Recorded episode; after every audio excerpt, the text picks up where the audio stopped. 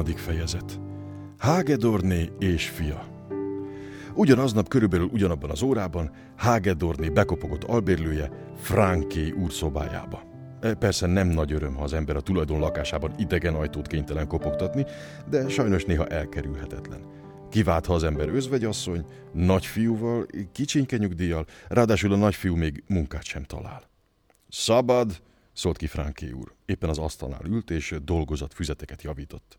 Rohadt banda, morogta. A tanítványaira értette. Ezek a nyavajás kölykök néha, mintha fülükön ülnének, ahelyett, hogy a... Hoppá! Vágott közbe Hagedorné. Nem az én fülemnek való, amit már hajszá hiány kimondott. Nem kér egy csésze kávét? Akár kettőt is, mondta Franké úr. Olvasta már a mai újságot? Az öreg hölgy piros posgás almaképe csak úgy tündökölt. Franké nem etintett. Hagedor mama egy újságot tett az asztalra. Amit pirossal aláhúztam, mutatta büszkén. Amikor behozta a kávét, az albérlő rámosolygott. Ördöngős fickó a fia, mondta. Már megint első díj. Brook Byron nagyon szép. Egyik hegyi túrámon megfordultam már ott. Mikor utazik a doktor úr? Már öt nap múlva. Sürgősen ki is kell mosnom neki néhány inget. Biztos megint valami előkelő szállodában fog lakni, ahol mindenki smokingot visel, csak az én szegény kisfiam kénytelen kék öltönyben járni, ráadásul már negyedik éve hordja. Fénylik is mindenütt, akár az alonna. A tanár úr lassan szűrcsölgette a kávét. Voltak éppen hány pályázatot nyert már meg eddig a doktor úr? Hágedor mama letelepedett az egyik albérletbe kiadott vörös bársonyfotelba. Hetet! Az elsőt, a nagy földközi tengeri utazást három évvel ezelőtt. Ezt két rímelő sorért kapta. Azután jött a két hét Chateauneuf-ben, a Palace Hotelben. Ez valamicskével azelőtt volt, mielőtt a tanár úr hozzánk költözött. Utána az északnémet tengerpartot utazta be, ezt a közlekedési vállalatok pályázatán nyerte, azután következett az ingyenes gyógykezelés Pöstjénben, pedig az én édes kisfiam mak egészséges, persze az ilyesmi ártani sosem árt, aztán a repülőút Stockholmba, oda-vissza, plusz három nap a Sáren-szigeteken, Tavaly tavasszal két hét a Rivierán, akkor küldte a tanár úrnak azt a szép képeslapot Monte Carlóból, és most ez a Brook Byroni üdülés. Azt mondják, csoda jó télen az Alpokban. Iszonyúan örülök a dolognak, persze miatta. Nappalra hál' Istennek van sportos ruhája, éppen ideje, hogy elfelejtse egy kicsit a gondjait. Mondja tanár úr, nem adná kölcsön neki azt a vastag pulóvert, félek, hogy a kabátja kicsit vékony lesz a hegyekben. Franké bólintott. Az öregasszony ölébe eresztette az agyon dolgozott kezét, amelyen az imént kiszámolt a fia hét sikerét, és elmosolyodott. Ma hozta meg a postás a szabad jegyeket. Micsoda feneketlen gyalázat, morogta Franki úr. Ilyen tehetséges ember ne jusson álláshoz. Hogy az a... Hoppá! emelte fel ujját Hagedorn mama. Ma korán elszaladt hazúról. Nem is tudom, értesülte már a dologról. Tudja, megint elment valahová ajánkozni, ahol állást hirdettek. Voltak éppen miért nem ment tanárnak? Kérdezte Franki. Bizonyára rég lenne állása valamelyik gimnáziumban. Javíthatná dolgozatokat, és kapná a rendes fix fizetést. Hm, világ életében a reklám volt a szenvedélye, magyarázta Hagedorn mama.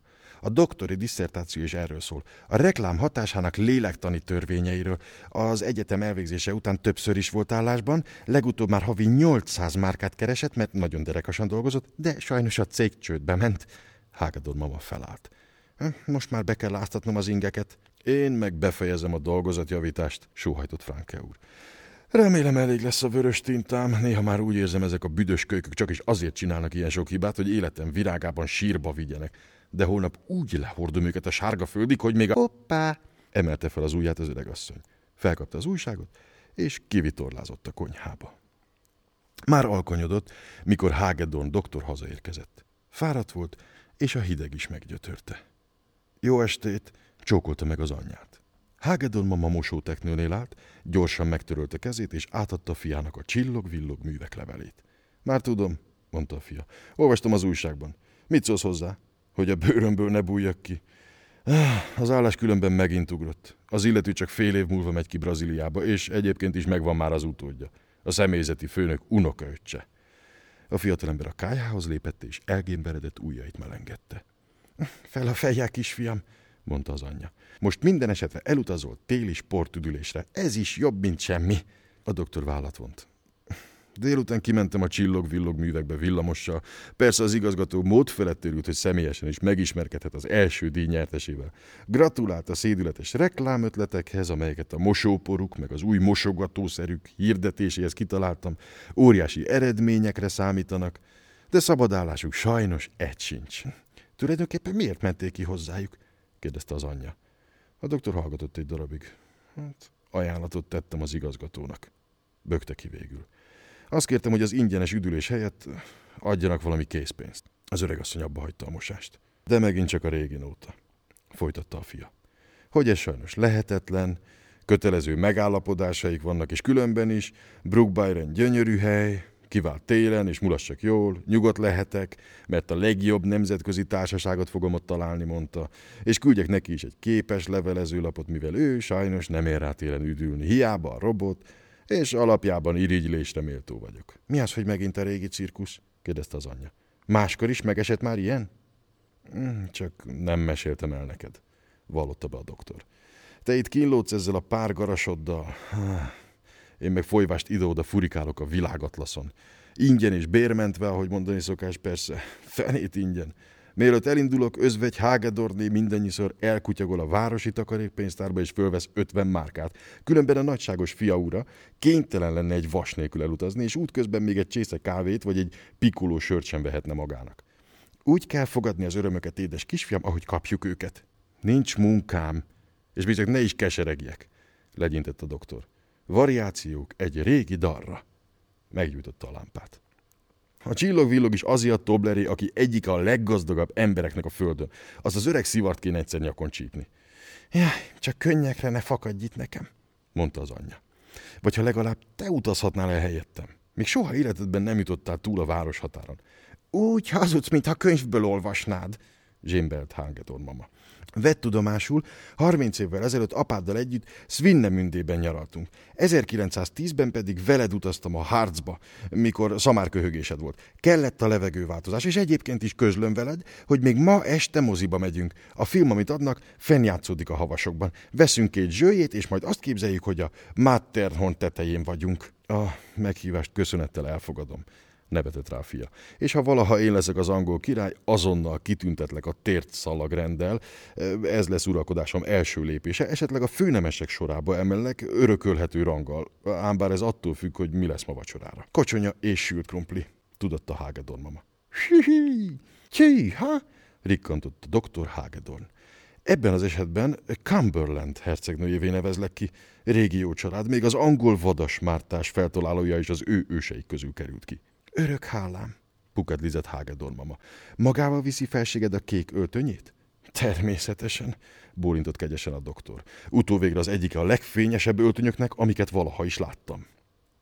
Valamivel később Hágedor mama hosszú kötelet feszített ki az ablak kilincstől az ajtóig, és felakasztotta száradni a hétszeres díjnyertes ingeit. Majd a csöpögő ingek árnyékában leültek a konyhasztalhoz, és kocsonyát ettek sült krumplival. Aztán az öreg hölgy teát, tányért és evőeszközt vitt be Franké tanár úrnak. Végül pedig anya és fia elvonultak a moziba. A mozi egy behavazott mellékutcában volt, és a hangzatos Victoria Palace nevet viselte. Két erkélypáholyt kérek, mondta Hagedon doktor. Erkélypáholy sajnos nincs nálunk, mentegetőzött a pénztáros kisasszony. Ennyi, ennyi, csóválta fejét a doktor. Roppant kínos. Ez gyökeresen megváltoztatja a helyzetet. Mit gondol, kedves néném asszony? Nem volna jobb ilyen körülmények közt inkább hazamenni? Ó, nem, ó, nem, csevegett Hagedorn mama. Ha már ide látogattam Berlinbe, szeretnék élményeket gyűjteni. És titokban egy márka ötvenet nyomott a fia kezébe. A kisasszony gondolkozott. Vegyenek zárt széket? Lehetetlen. Mind a ketten klaustrofóbiásak vagyunk tiltakozott a doktor. Tudja mit? Adjon két zenekari zsőjét.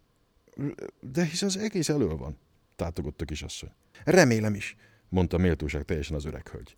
A Perlebergi Városi Színházban is az első sorban ülök, én csak a legelőkelőbb helyre járok. Nagybátyám ugyanis a városi tűzoltóparancsnok világosította fel Hagedon doktor a kisasszonyt, és barátságosan bólintott felé. Megengedheti magának. Majd karját nyújtotta anyjának, és méltóság teljes léptekkel bevonultak a sötét nézőtérre.